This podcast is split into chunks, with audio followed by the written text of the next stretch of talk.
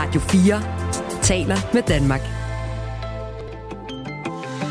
Velkommen til Radio 4 morgen. Send os en sms på 1424. Det nye år bliver bogstaveligt talt skudt i gang med buller og brag fra krudt og batterier. Og allerede fra i dag, der må du faktisk sådan helt lovligt 20-starte fejringen og skyde de første nytårskrudt af. Men det er ikke alle, der er lige begejstrede for, at vi som privatpersoner får lov til netop det, altså at skyde krudtet af.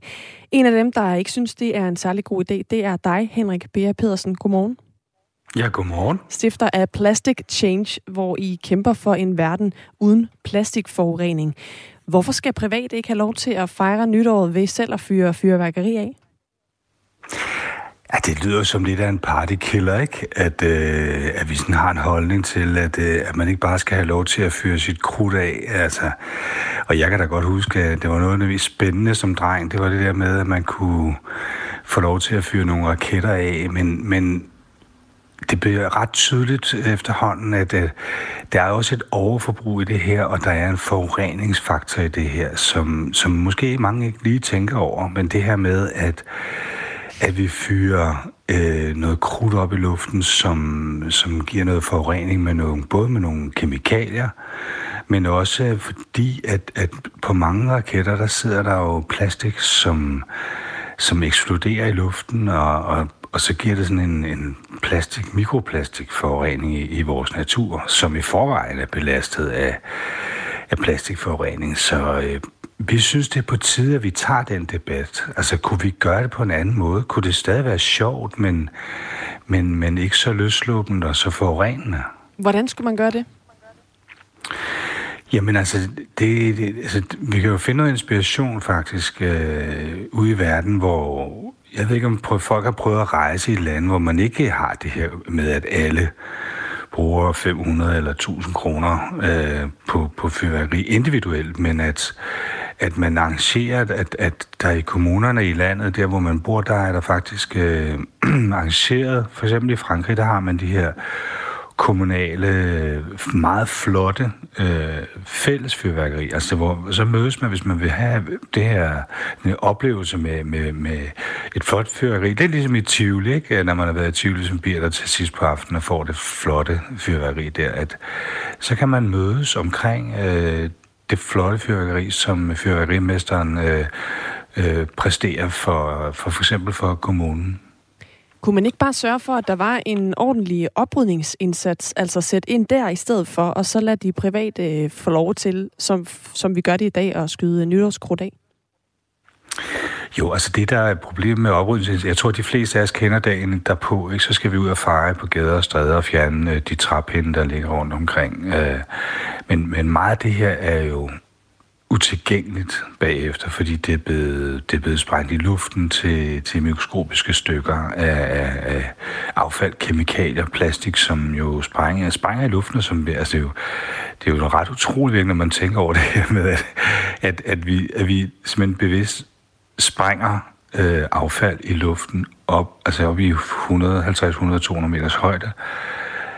Og så spreder det sig ud over vores natur, uden at vi faktisk kan rydde det op, fordi at det er blevet så småt, så vi nærmest ikke ser det mere. Det fordeler sig som sådan de her kemikalier, det her mikroplastik og noget træ sådan i vores natur. Så det kan jo faktisk ikke rigtig lade sig gøre, men altså det kan jo lade sig gøre at producere noget krudt, hvor der ikke er plastik.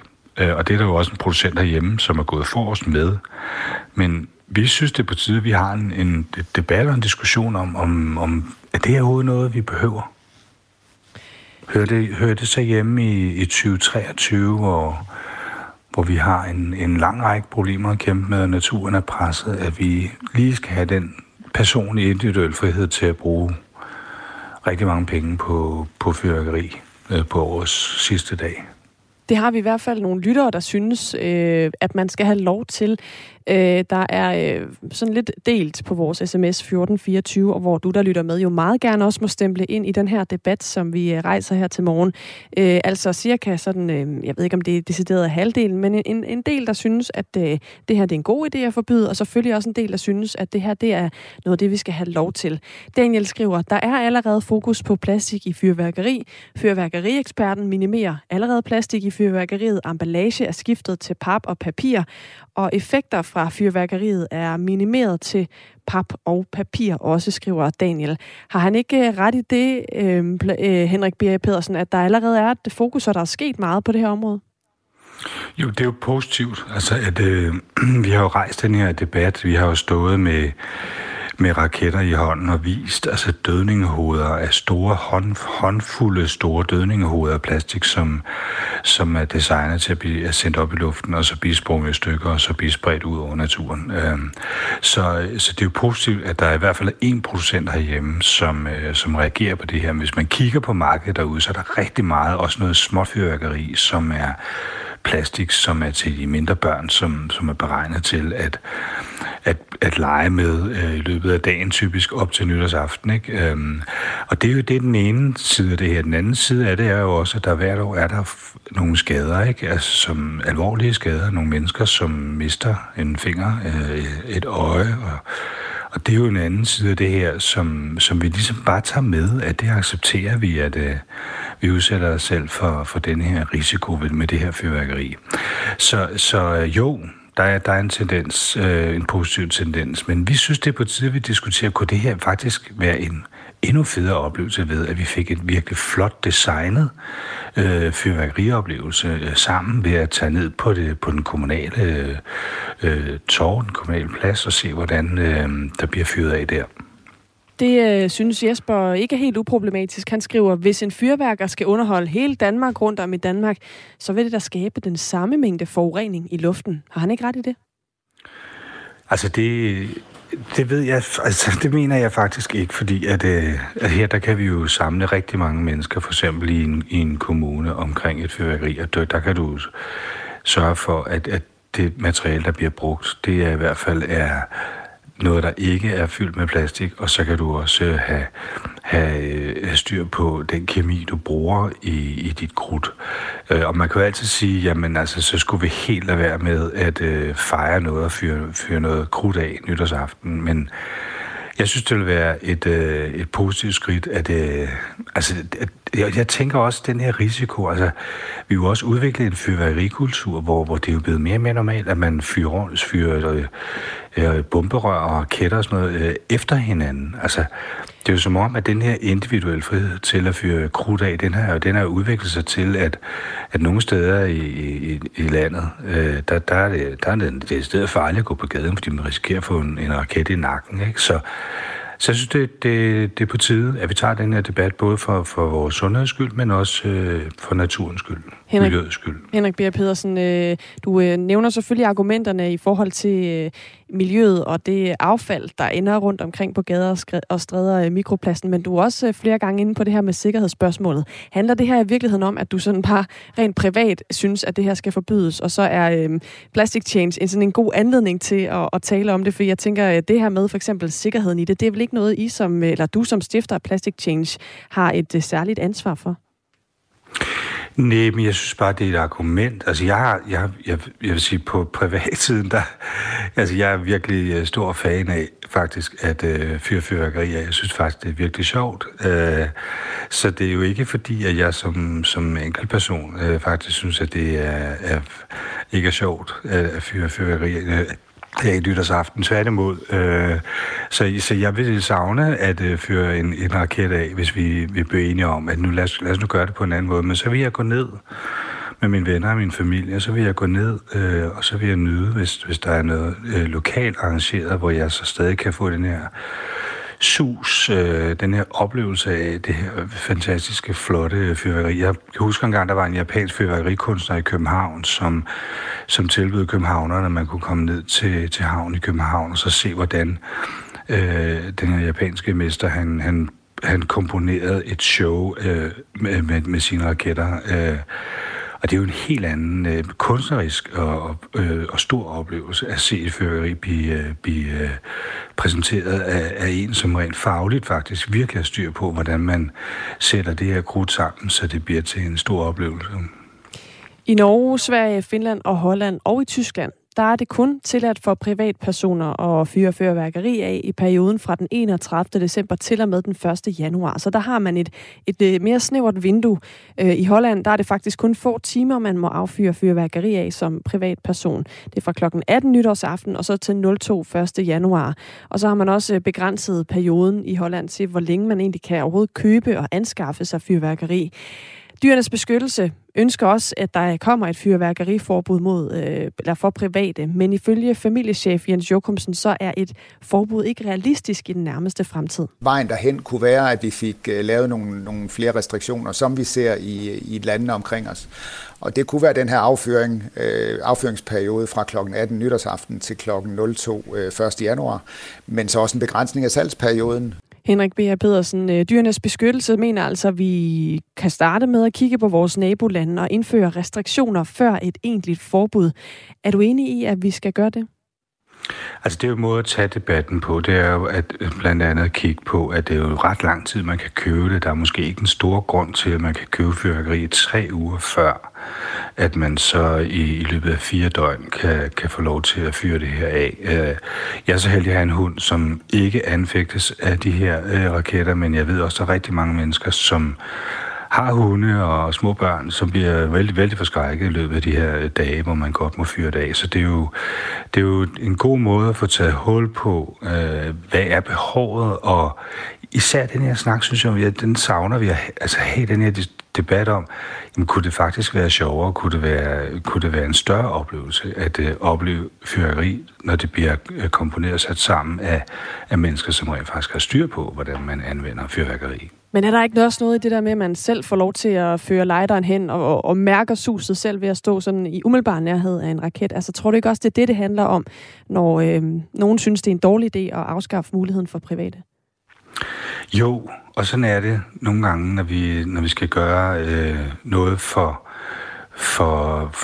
naturen, når vi skal gøre noget for hinanden, som ikke nødvendigvis lige er så sjov. En gang, der var det også helt naturligt, at man sad i bilerne uden sikkerhedssele, og det føltes fedt, og som individuel frihed, at man behøvede ikke at spænde sådan en sikkerhedssele. Og i dag, der er det fuldstændig normalt, at selvfølgelig, i dag taler vi om dengang, man kørte rundt uden sikkerhedsseler i bilerne, ikke? Og det tager tid at ændre en kultur og en adfærd, og det er vi helt med på. Og det er heller ikke noget, vi beder om fra i morgen af, men vi synes, vi mangler at have den her diskussion i en tid, hvor vi er presset af, vi har en natur, der er virkelig presset af kemikalier, en natur, som er presset af klimaforandringer, at vi så lige giver den et ekstra nøk og skal have individuel frihed til også lige at forurene nogle dage op til nytår. Det er måske ikke den fedeste måde at starte et nytår på hvert år. Tak fordi du var med her til morgen, Henrik Beha Pedersen. Selv tak. Stifter af Plastic Change. 7:07, der taler vi med Gunnar Knudsen, som er professionel fyrværker, som måske ikke så overraskende ikke mener, det er en god idé at forbyde fyrværkeri for private. Som du sagde før, Anne, så er de sms'er, vi får på 1424, de er sådan lidt delt. Ja. Jeg har ikke regnet på det, men som du også lige sagde, det er sådan lidt af hvert. Både nogen, der synes, det er en rigtig god idé at forbyde fyrværkeri på den måde, vi har det i dag, og nogen, der synes, at det er da en fornøjelse, og vi skal blive ved med at have det på samme måde som i dag. Der er en, der skriver, skal vi også forbyde at få lov til at leve? Der er en risiko ved alt. En anden skriver, jeg synes, det er ærgerligt, at nogen vil forbyde en tradition. Så er der en, der er enig med Henrik Beha Pedersen, der skriver, vi må gøre som i Spanien. Der bliver der lavet shows med fyrværkeri, og private må ikke fyre af. Og i den anden ende af den boldgade, der står Ole Blikfeldt, som siger, er det så kun folk i byerne, der må se fyrværkeri? En stor del af Danmarks befolkning bor ikke i de bynære områder. Skal de så snydes for oplevelsen? Der er også en, der skriver, lydsvag fyrværkeri af fremtiden. Godt nytår, og det skriver Elo fra Sønderborg, og det talte vi jo faktisk om lidt tidligere, Anne, at der er faktisk lydsvagt fyrværkeri, som ikke afgiver lyd, når det er oppe i himlen, men kun den lyd, når det bliver sendt afsted. Lunden. Ja, men vi kan også fortælle, at forløbet er det kun sådan 1-2% af de fyrværkeri, der bliver solgt, som er lydsvagt. Ja. Tak for sms'erne. 1424 er nummeret, man skal sende dem ind til, hvis du har lyst til også at være med i debatten her til morgen. Det her er Radio 4 Morgen. Vi fortsætter historien om et borgerforslag fra en familie i Gladsaxe, der vil have tidligere screening for brystkræft. I dag er det sådan, at kvinder i Danmark bliver inviteret til en brystkræftscreening, når de er fyldt 50 år. Men det skal ifølge borgerforslaget laves om, så man allerede bliver tilbudt mammografi, når man er rundet 40 år, ligesom man gør det i Sverige. Det er Pernille Wegler-Gylich og hendes familie, der har stillet borgerforslaget. Det har de gjort, fordi Pernille Wegler-Gyliks storesøster på 47 år har fået konstateret brystkræft i august i år. Lægerne fandt 3 tumorer i storesøsterens ryg, og lægerne konstaterede efterfølgende, at de stammer fra en kræftknude på 3 cm i hendes bryst. Pernille Wegler-Gylich og familien er ikke i tvivl om, at en tidlig screening kunne have forhindret kræften i at sprede sig fra brystet til ryggen. Lægerne kan jo ikke sige det med sikkerhed, men jeg tænker selvfølgelig, hvis man havde fundet det her for 10 år siden, så havde man fundet det, inden det havde spredt sig til ryggen, og så havde man kunne fjerne brystet eller fjerne knuden, og det kan man ikke nu. Vi har også talt med Pernille Wegler-Gyliks storesøster, Rikke Vigler-Gyllik, der er ramt af kræft i både ryggen og brystet. Hun er overbevist om, at den tidligere screening havde fundet knuden i hendes bryst og ændret alt. Det er jo stinkehamrende sikkert konsekvensen, at jeg måske har en levetid på måske 2 til 5 år, hvis jeg er heldig nu. Det havde jeg ikke, hvis det var blevet opdaget for 5 år siden. Så det må man sige er en kæmpe konsekvens. Ja, det har jeg det da helvede til med. I Danmark er screening for brystkræft et nationalt frivilligt tilbud til kvinder i aldersgruppen 50-69 år, hvor de i den periode bliver inviteret til at deltage i tilbuddet hver andet år. Den første invitation til screening sendes ud inden for de første 3 måneder efter kvinder er fyldt 50 år. Men Pernille Wegler-Gylich og hendes familie foreslår altså i et borgerforslag, at man gør ligesom i Sverige, hvor tilbuddet gælder for kvinder, der er fyldt 40 år. Altså det har vi jo selvfølgelig gjort, fordi at, vi tænker, at hvis det kan redde andre menneskers liv, så man kan finde brystkræften, inden det har spredt sig, så er det hele værd, ikke? Men hvordan lyder sådan et borgerforslag i kræftens bekæmpelsesører? Vi har også talt med Janne Bigård, der er overlæge i brystkirurgi og ekspert i screening hos kræftens bekæmpelse. Jeg kan godt forstå, at kvinder bliver meget bekymrede, når man oplever at få kræft i en ung alder. Så det giver rigtig god mening, at man så laver det her forslag. Det er desværre bare ikke rigtig muligt. Så altså, vi har ikke viden om, at det gavner de her kvinder i denne her aldersgruppe. Især ikke dem mellem 40 og 44. Det må du lige forklare. Det er sådan, at når man screener, så bruger man mammografi. Mammografi er ikke en god undersøgelse, når man er ung, fordi man har tæt brystvæv. Så det er en af årsagerne til, at programmet starter, når man bliver 50. Vi ved ikke, hvilken screeningsmetode vi skal bruge til de unge, for at være sikre på at finde en eventuel kræftknude, der er i brystvævet. Det vil sige, at den her metode overser kræftknuden. Og så er det jo ikke nogen hjælp. Så du synes, på papiret lyder det som en god idé, men i praksis, så fungerer det ikke? Jeg kan godt forstå, at man tænker, at det her er en løsning, fordi vi har et program fra dem til 50, fra 50 til 70. Men i praksis, så er det simpelthen ikke en metode. Vi kender ikke metoden, vi skal bruge lige nu. Men i Sverige, der tilbyder man alle kvinder fra 40 år screening af brysterne med mammografi, så derover fungerer det. Det er jo deres valg. De har også et tilbud om, at alle kvinder kan gå ind fra gaden og få lavet en mammografi, når de vil, uden at tale med en læge. Det tilbud har vi heller ikke i Danmark. Men du siger, at det fungerer næsten ikke for kvinder under 50, fordi deres brystvæv er for tæt. Det kommer an på, hvor tæt brystvævet er. Det vil sige, at der vil være en del kvinder, fordi de har en høj hormonproduktion stadigvæk og har menstruation, som gør, at vævet er så tæt, at man simpelthen ikke med en mammografi kan se en knude. Det er derfor, hvis man mistænker, at der er noget galt, så skal man udredes både med en mammografi, ultralyd og undersøges af en læge.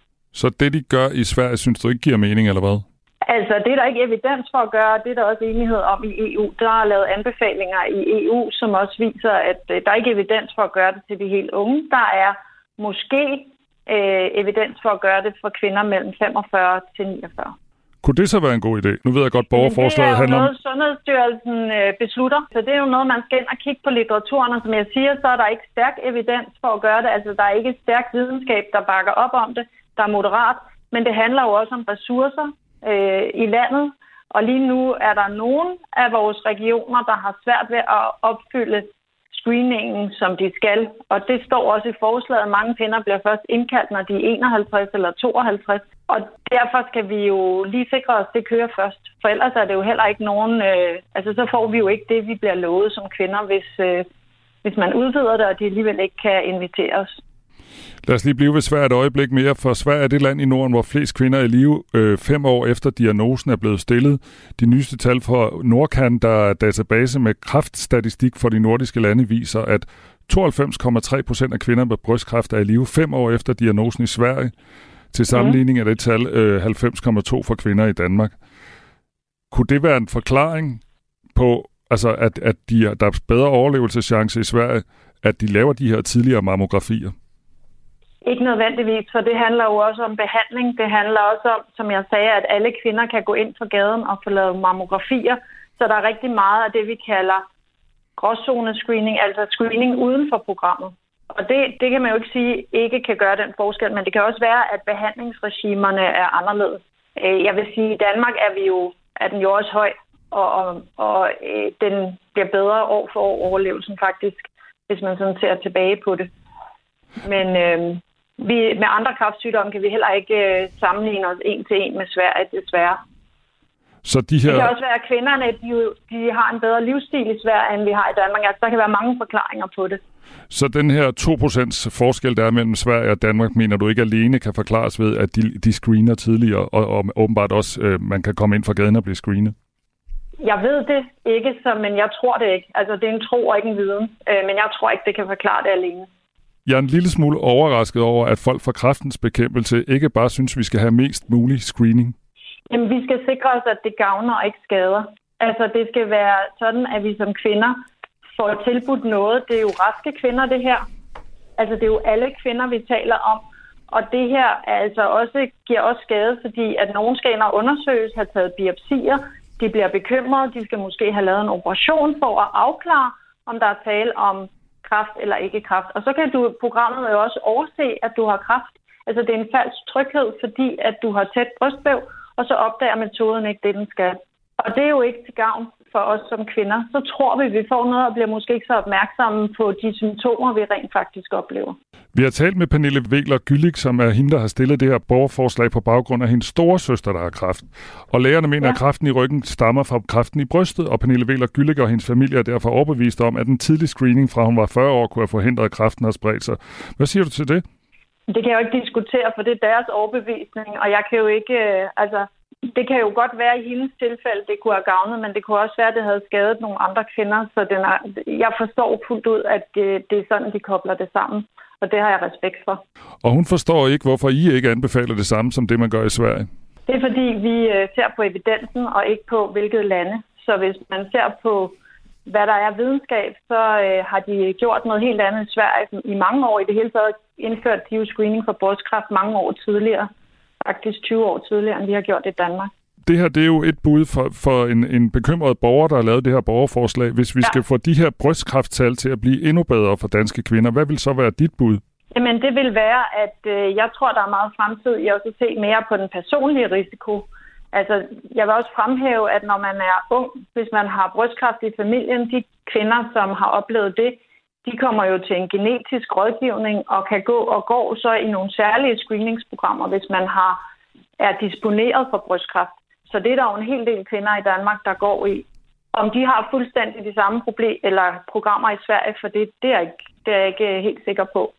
Og det andet er også, at man skal jo altid gå til lægen, hvis man oplever noget, så er det jo lægens vurdering. Og i Danmark bliver kvinderne altså sendt meget ind i kræftpakker, hvis der er den mindste smule bekymring om noget i brystet. Så der er jo et godt system for det, og det går hurtigt. Sådan lød det altså fra Janne Bigård, der er overlæge i brystkirurgi og ekspert i screeninger hos kræftens bekæmpelse.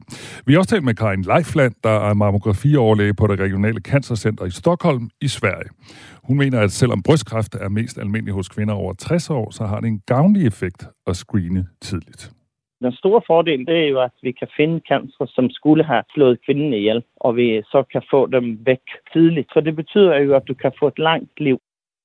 Hun giver kræftens bekæmpelse ret i, at det er sværere at finde kræftknuderne, jo yngre kvinderne er, men hun ser lidt anderledes på det end Janne Bigård fra kræftens bekæmpelse gør. Effekten er større. Men for at finde én cancer, så skal 10 kvinder i gruppen 40-49 undersøges. så er jo spørgsmålet, kan andre kvinder acceptere, at de bliver tilbagekaldt og hjælper sine medsøster? Og det har man jo altså sagt ja til i Sverige. Ja, det kan vi acceptere. Så lød det fra Karin Leifland, der er mammografioverlæge i Sverige, som altså er det land i Norden, hvor flest kvinder er i live 5 år efter diagnosen er blevet stillet. Og senere på morgenen, så taler vi med Per Larsen, der er sundhedsordfører for de konservative, og spørger, om han synes, det her det er et godt forslag. Om 5 minutter dykker vi ned i et nyt forslag fra regeringens side. De vil kigge på, hvordan man straffer kriminelle her i landet. Specifikt kigger de mod Holland, og det dykker vi ned i lige om lidt. Nu 7:30. Nu er der nyheder på Radio 4. Mange boligejere skal til at finde flere penge i budgettet til huset eller lejligheden. Omtrent 200.000 danskere med realkreditlån med en halvårlig rentebinding får 27. december ny rente for det næste halve år, og den bliver langt højere end hidtil. Renten står til at stige mere end 2 procentpoint i snit, og det er noget, som kommer til at kunne mærkes.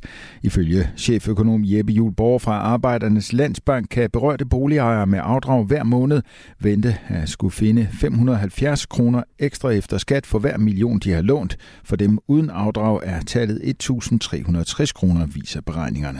Det er jo noget, der kommer oven i den her meget markante stigning, vi har set i inflationen, altså de prisstigninger, vi har i samfundet, som i forvejen har gjort det omkring 3.500 kroner dyrere om måneden at være en gennemsnitlig dansk børnefamilie. Så det er altså noget, som godt kan mærkes hos boligejerne. Renteløftet skyldes, at centralbankerne har hævet renten for at få inflationen ned. Det kan have afgørende effekt for patienter med slagtilfælde, hvis lægen, som tilser dem, er bevæbnet med kunstig intelligens. Det viser et studie fra Storbritannien. Faktisk viser den indledende analyse af 111.000 formodede patienter med slagtilfælde, at 3 gange så mange kan vende tilbage til hverdagsaktiviteterne, hvis de blev tilset af en læge med hjælp fra kunstig intelligens, som hvis de fik den almindelige behandling. Den specifikke form for kunstig intelligens er udviklet af selskabet Brainomix. Teknologien er i brug på 11 klinikker i Storbritannien, hvor den hjælper lægen med at identificere slagtilfælde og vælge den bedste behandling. Helt specifikt hjælper teknologien med at analysere hjerneskanninger og deler billederne med specialister over hele verden, som kan tilgå dem på nettet. Trods et stort arbejde med at reparere et sønderbombet elnet, har 9 millioner mennesker stadig ikke elektricitet i deres huse i Ukraine. Det meddeler landets præsident Volodymyr Zelensky. Men antallet og varigheden af strømafbrydelser er stødt faldende, siger han i sin daglige videomeddelelse på beskedtjenesten Telegram. Rusland har i flere uger angrebet energianlæg i Ukraine og henlagt dele af landet i mørke. Mange ukrainere har heller ikke vand og varme i deres hjem. Med angrebene forsøger Rusland at lægge yderligere pres på ukrainerne ved at afbryde forsyningerne i de koldeste vintermåneder, mener Ukraines regering. Den amerikanske præsident Joe Biden har bevilget føderal støtte til delstaten New York, som følge af en ekstrem snestorm. Det sker for at assistere delstatens lokale indsats for at sikre borgerne mod snestormen. Det ekstreme vejr har indtil videre kostet 27 livet i området omkring byen Buffalo. Nogle af de døde personer er blevet fundet i snebanker eller i biler. Andre er faldet om, mens de har skovlet sne. Der er også blevet udsendt en advarsel om, at det kan give overanstrengelse at skovle sne, både hjertestop og rygskader. 10.000 af borgere er uden strøm, oplyser Det Hvide Hus i en udtalelse. Buffalo har godt 250.000 indbyggere. Det er den næststørste by i delstaten New York. I går fik den besøg af guvernør Katie Hochul. Hun siger, at det er århundredets snestorm, der har ramt Buffalo. Og det er alt for tidligt at sige, at den er overstået, tilføjer hun. På landsplan har uvejret kostet omkring 250 mennesker livet. Ifølge den amerikanske avis New York Times ligger der nogle steder op til 125 cm sne, og mere bliver fortsat ved med at falde fra himlen. Snestormen begyndte den 23. december. Herhjemme kan vi i dag regne med nogen sol og kun enkelte regn- eller sludbyer, som stedvis kan være med hagl. Vi får temperaturer i dag op mellem 3 og 7 grader, og så er der i morgen- og formiddagstimerne risiko for pletvis rim- eller isglatte veje. Du lytter til Radio 4 morgen. Husk, du kan skrive en sms til os på 1424. Skal vi starte i den positive ende? Ja, det synes jeg. Dagen er tiltaget med 2 minutter. 2 minutter nu? 2 minutter. Det går fremad. Det går langsomt fremad. Ja, men det var det ikke sådan noget 10 sekunder en dag eller sådan noget. Det er jo sådan, huha. Jo, altså. 2 minutter. Det er noget, jeg har googlet. Så jeg går ud fra, at Google har styr på det. Ja, ja. Altså, den korteste dag var jo den 21. december. Mm. Den var 7 timer og 8 minutter lang. Og nu er den så blevet 2 minutter længere. Vi nærmer os noget. Men det er stadig sådan lidt, når man sidder her i studiet og kigger ud af vinduerne, og nu klokken er jo ikke så mange, men der er 7:20, og det er stadig bullermørkt. Man bliver helt i tvivl, om man har stået en time for tidligt op eller et eller andet. Ja, solen står altså først op cirka 20 minutter ind i. Ja. Men vi kan jo glæde os, det går den rigtige vej. Årets længste dag, den er i øvrigt 17,5 timer. Og lige nu, der det er også en chat. Ja, lige nu er den lige godt 7 timer. Så man har heller ikke brug for gardiner i samme omfang i den her tid på året. Det var simpelthen en positiv take på det. Men det er glasset halvt fyldt hos mig i dag. Det er godt, det? Det er dejligt. Det er Radio 4 Morgen med Michael Robach og Anne Philipsen. Radio 4 taler med Danmark. Regeringen vil kigge på, hvordan man straffer kriminelle her i landet, og de vil lade sig inspirere af det hollandske straffesystem. Herhjemme, der er fængslerne nemlig ved at være fyldt, og derfor så kigger regeringen altså til Holland, som på 10-15 år er lykkedes med at nedbringe antallet af indsatte i fængslerne markant. Det har de gjort ved at lade langt flere dømte kriminelle afsone deres straf, uden at skulle bag tremmer. Vi har talt med professor ved SDU i kriminologi, Linda Kjær Minke, som mener, at det er en god idé, at man kigger mod Holland. Jeg synes bestemt, at det vil være en god idé at kigge i retningen af Holland og de erfaringer, de har gjort sig der. Det jeg ved, at de blandt andet har diskuteret, det er, hvornår er det så som samfund, at vi vil bruge fængselsstraffen. Der i den diskussion, der har de været inde og vurdere, hvad der sådan bliver opfattet som moderat alvorlig kriminalitet. Og der er tale om for eksempel domme, hvor fængselsstraffen er af kortere varighed, for eksempel under 6 måneder, og hvor Holland ligesom har besluttet, at når der er tale om så kort en dom, så er den pågældende ikke så farlig for det omgivende samfund, at det er nødvendigt at bruge fængselsstraffen. Hvad kan vi gøre i stedet for, og hvor vi samtidig ved, at forskningen viser, at risikoen for, at den dømte begår kriminalitet igen, den er mindre, jamen der er det jo så, at Holland i højere grad bruger samfundstjeneste og så vidt jeg orienteret også fodlænkeordningen. Baggrunden for, at Holland begyndte at straffe kriminelle uden for fængslerne, det var, at de gennem mange år så en stigning i antallet af indsatte.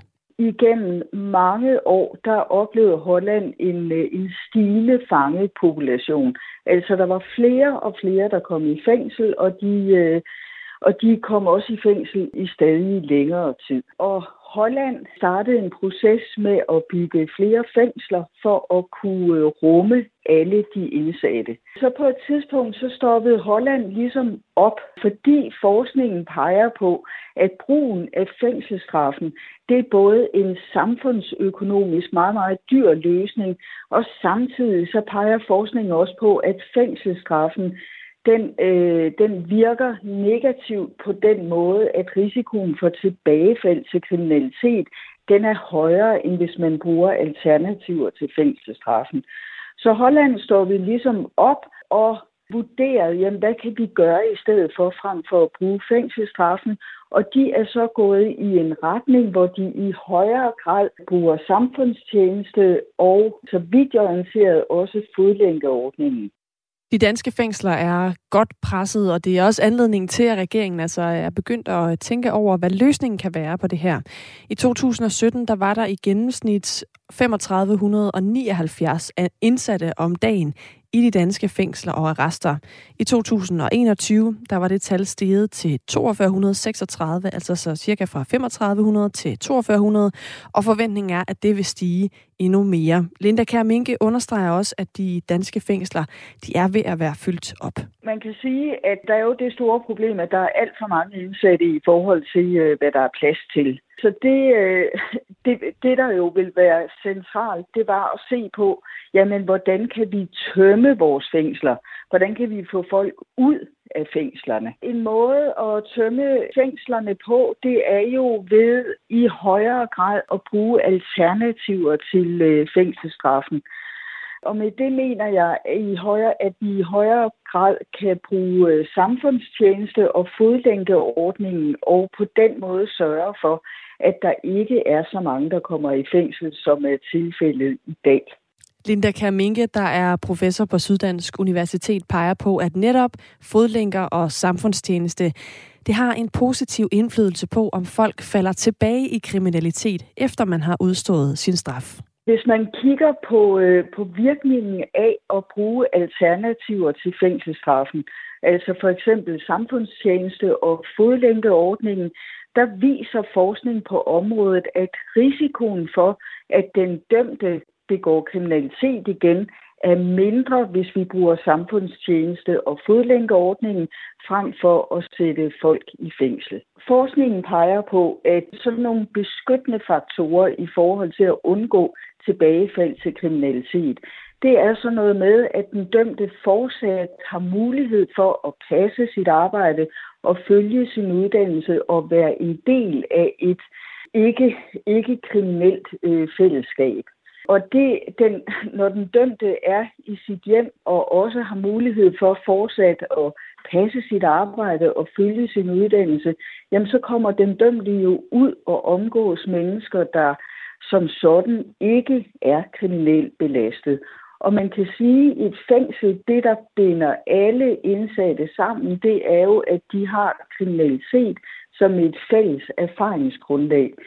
Så derfor der er jo flere ting omkring det her ved at blive sat i et fængsel.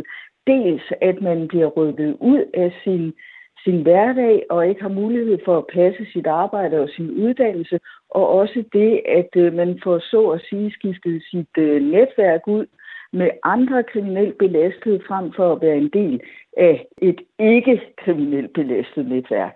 Linda Kjær Minke fortæller, at det her med at straffe folk i høj grad handler om at sende et signal. I mange tilfælde, så altså selve fængselsstraffen, den giver jo et signal om, at vi som samfund ikke tolererer forskellige former for forbrydelse. Så når vi sådan melder ud, at de pågældende skal i fængsel, så handler det jo i høj grad om at at signalere, at denne her adfærd, det er noget, som vi som samfund ikke vil eller kan acceptere. Og sådan sagde altså professor ved SDU i kriminologi, Linda Kjær Minke. Og senere på morgenen, der taler vi med Dansk Folkeparti, der er skeptiske over for, at regeringen nu vil se på mulighederne for at bruge alternative strafformer mere, end de gør i dag. Og det er cirka 8:45. Overskud på Radio 4 med Sofie Østergaard hjælper dig med at få mest muligt ud af dine penge. Så er det her tidspunkt måske også lige præcis her, hvor vi så lige skal gå igennem vores forsikringer, vores lån. Kom i gang med at investere i aktier eller få gode råd til, hvordan du lægger dine lån om. Altså prøv lige at gøre det, og så prøv lige at se, hvor mange penge man rent faktisk kan spare. Find Overskud som podcast i vores app og lyt med tirsdag kl. 13. Radio 4 taler med Danmark. Du lytter til Radio 4 morgen. Vi snakkede før om, at glasset var halvfyldt i stedet for halvtomt, fordi vi snakkede om, at dagen var tiltaget med 2 minutter. Ja. Og det har fået Silas fra Nordfyn til at skrive os til os. Han skriver, når nu dagen er blevet 2 minutter længere, kan vi også glæde os over, at fra den 1. januar, så bliver det 2 kroner billigere at køre over Storebælt, hvis man har en BroBizz. Hurra! Jeg kan ikke fornemme, om der er lidt ironi i det der hurra fra Silas. Eller om det faktisk er, at det er halvt fyldt glas, han har sendt ind til os på 1424. Jeg hørte det lidt som ironi. Ja, det er ikke engang løgn faktisk. Jeg var lige inde og undersøge det. Det er en aftale tilbage fra 2017, som gjorde, at taksen for at køre over Storebæltsbroen skulle sættes ned med 25% fra 1. januar 2023, som jo er lige om lidt. Så kom vores gode ven inflationen og sagde, det kan I bare gøre, men så spiser vi alt det, I skulle spare, i hvert fald et eller andet omfang. Og det gør altså, at de penge, man ligesom ville have skåret ned, de bliver lidt ædt op af, at der alligevel skulle have været en prisstigning. Så hvis ikke man havde lavet den her nedsænkning af taksten på 2 kroner, så ville man jo så skulle have betalt endnu mere før at køre over broen. Det er kun, hvis man har sådan en BroBizz eller nummerpladeregistrering. Altså man har sådan registreret i den forstand, at det bliver billigere. Men så sparer man altså også 2 kroner for at køre over Storebæltsbroen i bil, og 5 kroner, hvis man er en lastbil. Wow. Hvis man ikke har det til gengæld, en af de her features, der gør, at man kan køre over billigere, så skal man, hvis man betaler kontant, til at betale 270 kroner i stedet for 250, som man skal i dag. Så der er altså der er nogen, der får besparelser, og nogen, der skal til at punge lidt mere ud, og det er altså inflationen, der er med til at så påvirke det. Men Silas' glas er halvfyldt. Det kan vi godt lide. Du lytter til Radio 4 Morgen.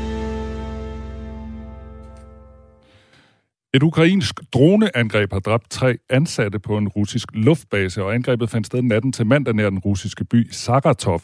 Det oplyser det russiske forsvarsministerium. Luftbasen ligger ca. 500 km nordøst for den ukrainske grænse, altså langt inde i Rusland. Godmorgen, Peter Viggo Jacobsen, lektor ved Forsvarsakademiet. Godmorgen. Hvad tænkte du, da du hørte om det her droneangreb?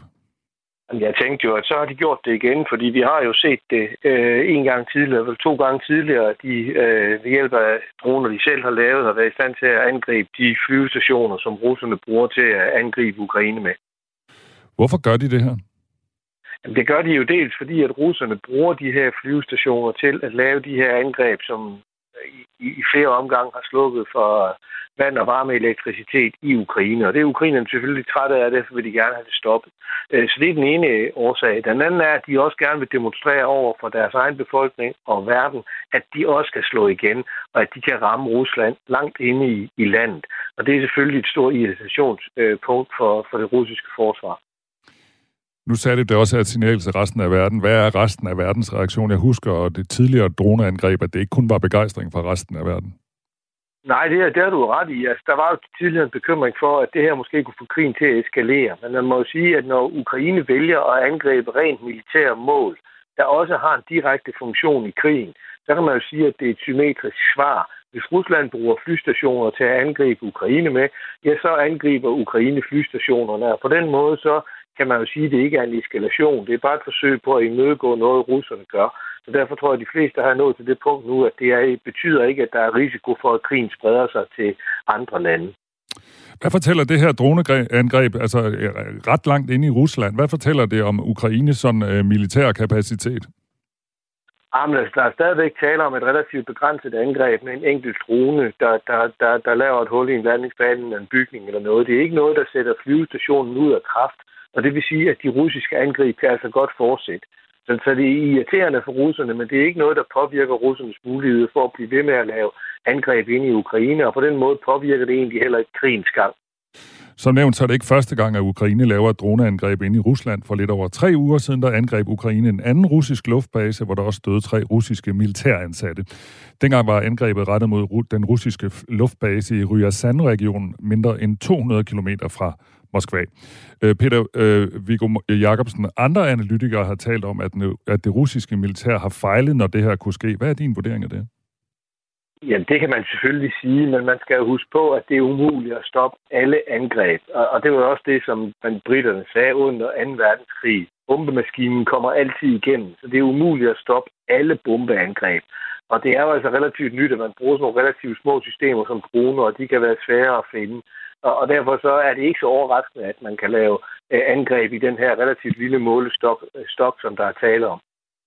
Nu ved vi jo, at Putin er sådan en rimelig stolt mand. Er det her pinligt for ham?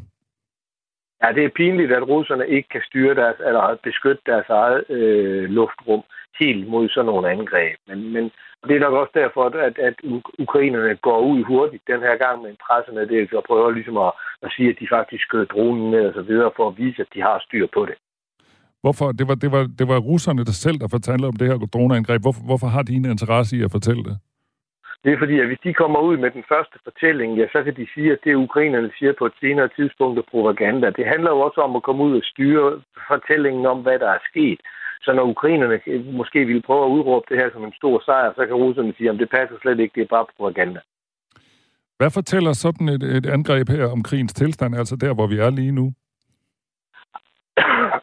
Jeg synes ikke, den fortæller så særlig meget om selve krigens tilstand. Fordi at det, der jo egentlig først og fremmest betyder noget, det er, hvordan det går langs fronterne inde i Ukraine.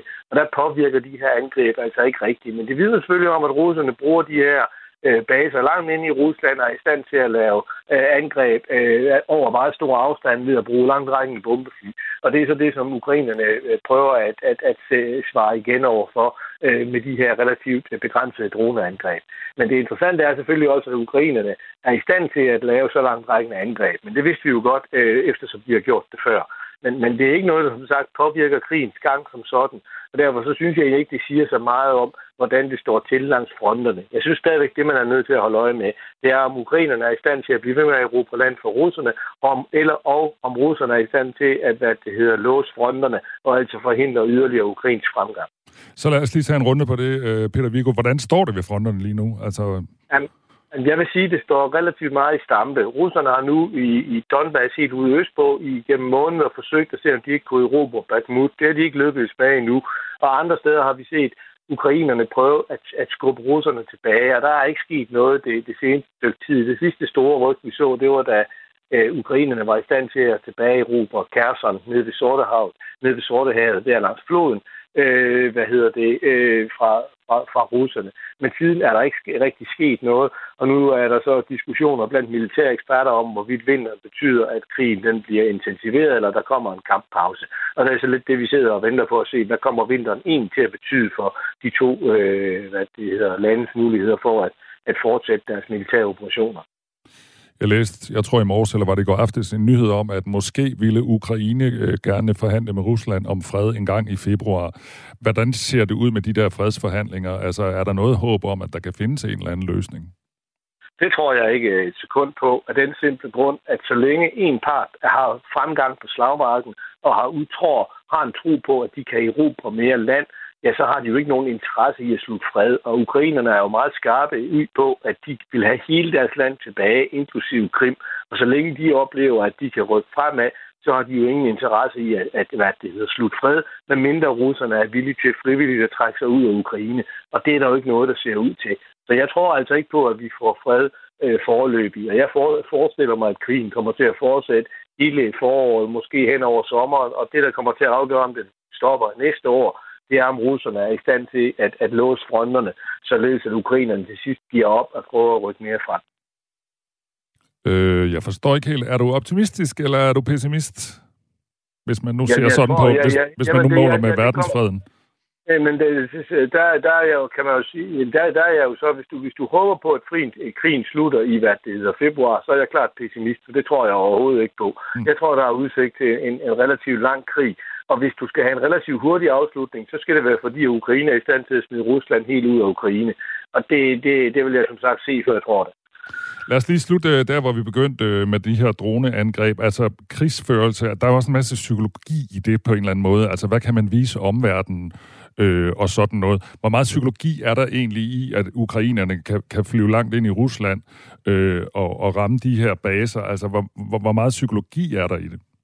Jeg tror, der er en del psykologi i det, især også fordi det her er jo ikke noget, der... Hvis man havde kunne smadre hele flybasen, så havde det været en enorm sejr, så havde det været sådan noget, der kunne potentielt påvirke krigens gang. Det her er mere noget, som jeg ser som noget, der er med til at give ukrainerne opmuntring og højne deres moral, fordi de går meget svært igennem i øjeblikket, og nu viser ukrainerne så, at de også kan ramme mål langt inde i Rusland. Så derfor kan man sige, at det er en måde at prøve at vise på, at vi står ikke bare og tager imod, når alle de her angreb rammer vores byer og slukker for vand og varme. Vi er i stand til at give igen. Og jeg tror, det er det i høj grad handler om. Så jeg ser det mere som noget, der er med til at højne moralen i Ukraine, end det er noget, der er med til at ændre krigens gang. Sådan lød det fra Peter Viggo Jacobsen, der er lektor ved Forsvarsakademiet. Tak fordi du var med her. Man kan godt forstå, at de har brug for at højne moralen. Seneste melding fra Ukraines præsident Volodymyr Zelensky er, at 9 millioner mennesker stadig ikke har elektricitet i deres huse i Ukraine. Ja, det er virkelig noget, der, hvor man tænker, hvis et droneangreb kan højne moralen, så har det nok også en eller anden effekt, i hvert fald for dem, der sidder og fryser. Det er i hvert fald en kold fornøjelse, ja, lige i øjeblikket. Og det er jo altså de her angreb, som Peter Viggo Jacobsen også lige var inde på energianlæggene i Ukraine fra russisk side, der gør, at landet er langt hen ad vejen lagt i mørke, i hvert fald nogle områder i landet. Og uden over, at man mangler strøm rigtig mange steder, så har mange ukrainer heller ikke vand eller varme i deres hjem i øjeblikket. Så det er en kold tid, særligt hvis man bor i Ukraine. Du lytter til Radio 4 Morgen. Julegaverne er pakket op. Der var nogen, der ramte plet, håber vi. Og så var der nok også nogen, der skulle byttes nu, hvor butikkerne igen er åbne i dag. Og derfor så kommer rigtig mange danskere til at stå i kø de næste par dage. Bo Dalsgaard er chefkonsulent i Dansk Erhverv, og han regner med, at der bliver travlt. Vi vurderer, at der skal byttes gaver fra op imod 400 millioner kroner i dag og i den kommende tid. Ved du egentlig om de her dage mellem jul og nytår, er det noget, man elsker eller hader, hvis man arbejder i en butik? Er det rædselsfuldt at stå med alle de der folk, de der ting, folk kommer retur med, eller er det skønt? Ved du det? Jeg tror, butikkerne godt kan lide, at der er folk derude, så jeg håber, at det er en festdag for dem. Nu sagde du, der blev byttet for cirka 400 millioner kroner. Er det ligesom det plejer at være? Eller? Ja, det er cirka det samme som sidste år. Det er en 4-5% af de gaver, der er givet, der har ramt forkert, som derfor skal byttes. Vi har også haft et par år med corona, restriktioner og alt muligt andet. Hvad kommer det til at betyde for i år? Eller hvordan er i år altså, anderledes? Man kan sige, at i 2020, der var butikkerne simpelthen helt lukket mellem jul og nytår, og i 2021 var der stadigvæk restriktioner. Der var nogle kvadratmeterkrav, og der var nogle krav om mundbind, så det er jo faktisk første gang siden 2019, at der sådan er fri leg ude i butikkerne, så det håber vi, der kan mærkes og gøre, at folk kommer ud i butikkerne. Er det også sådan, nu er det jo sådan en stor byttedag, det er det nok rigtig meget her mellem jul og nytår, er det også sådan, at udsalg og sådan noget begynder nu, eller er det senere? Der er rigtig mange, der også begynder deres udsalg nu, hvor man kan sige, at det, der tidligere hed januarudsalget, måske starter allerede den 27. december. Så der er måske også mulighed for at gøre et godt køb derude. Lad os lige snakke om det der med bytning af gaver. Ved du, hvad er det så egentlig typisk, som hvor vi har fået en gave og tænker, det var ikke lige det rigtige? Eller, hvad er det typisk, folk kommer med, når de skal bytte deres gaver?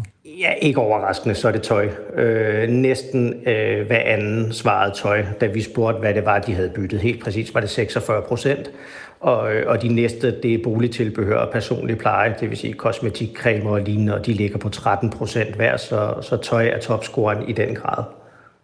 Ved du så, om det er, fordi det er den forkerte skjorte, eller fordi det er en for lille eller for stor skjorte? Nej, det er så meget har vi ikke spurgt ind til, så det kan være både farven og størrelsen, der var forkert. Det kan jo også være dupletter, at man simpelthen har fået to af den samme. I rigtig mange år, så er der jo mange af os, der har købt julegaver på nettet. Hvor mange danskere bytter deres gaver i de fysiske butikker, og er der forskel til dem, der køber på nettet, hvor det jo kan føles i hvert fald en lille smule mere besværligt?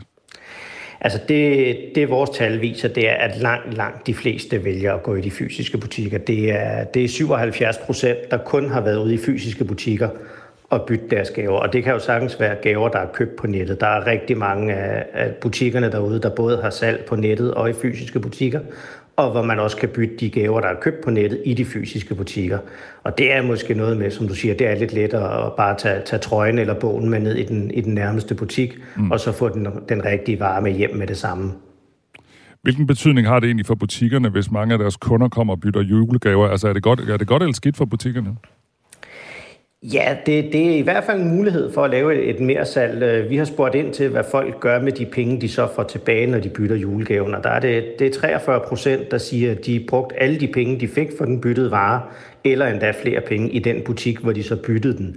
Så det er jo en mulighed for, når man har kunden inden, og så sige, jamen, det var da ærgerligt, at det ikke lige var den trøje, men er der noget andet, du kan finde, og måske endda en skjorte med sammen med trøjen eller lignende. Så det er også en mulighed for mere salg. Det var Bo Dalsgaard, der er chefkonsulent i Dansk Erhverv, der gjorde os klogere på denne her dags helt store sportsgren, nemlig at bytte sine julegaver. Det her er Radio 4 Morgen.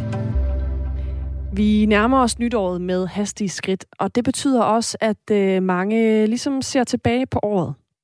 Lige en lille opgørelse. Måske kan man lave en for sig selv over året, der gik. Hvad har jeg opnået? Hvad har jeg lavet? Hvad har jeg brugt mit år på? Det har USA's tidligere præsident Barack Obama også gjort.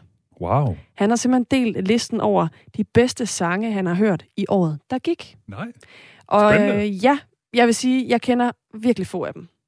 Jeg ved ikke, om jeg er blevet gammel hurtigt, eller hvad.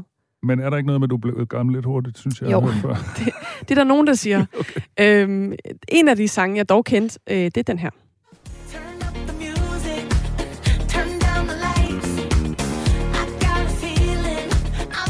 Din mund siger mig, at du har aldrig hørt den her før. Du ser helt rigtigt. Lidt stive smil. Jeg ved ikke, hvem det er, og jeg synes faktisk heller ikke, jeg har hørt sangen. Nej. Så du har helt ret. Kan du lide den?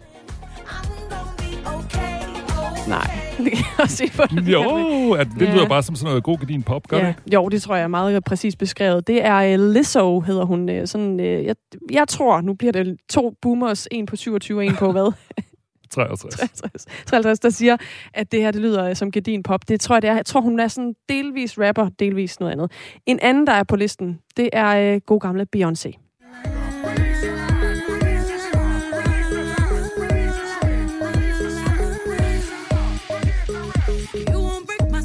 Det er Break My Soul af Beyoncé. Du ser stadig ud, som om det, du aldrig hørt før. Jo, jeg har faktisk hørt Beyoncé. Men har du hørt den her? Nej, den har jeg ikke hørt. Jeg var ret glad for den plade, der hed Lemonade, som kom for en 3-4 år siden. Den kunne jeg også godt lide. Ja. Det her nummer har jeg ikke lige hørt. Det var dengang, vi var unge. Ja, præcis. Ikke? Der kunne vi lide det. Ja. Nå, men det er Barack Obama, som jo i virkeligheden er lige så meget op i årene som dig næsten, Michael Robach. Ja, det tror jeg, vi er nogenlunde. Nå, men han har altså meget moderne musiksmag, kan vi da konkludere ud fra hans liste, som man i øvrigt kan finde på mediet Soundvenue, hvis man lige skal ind og tjekke ud, om man kender flere sange, end vi gør. Fra Barack Obamas yndlingsnumre. Det er skønt med de der lister, som vi kan glæde os rigtig meget til. Der er sikkert kommer flere af de kommende dage. Nu er klokken blevet 8.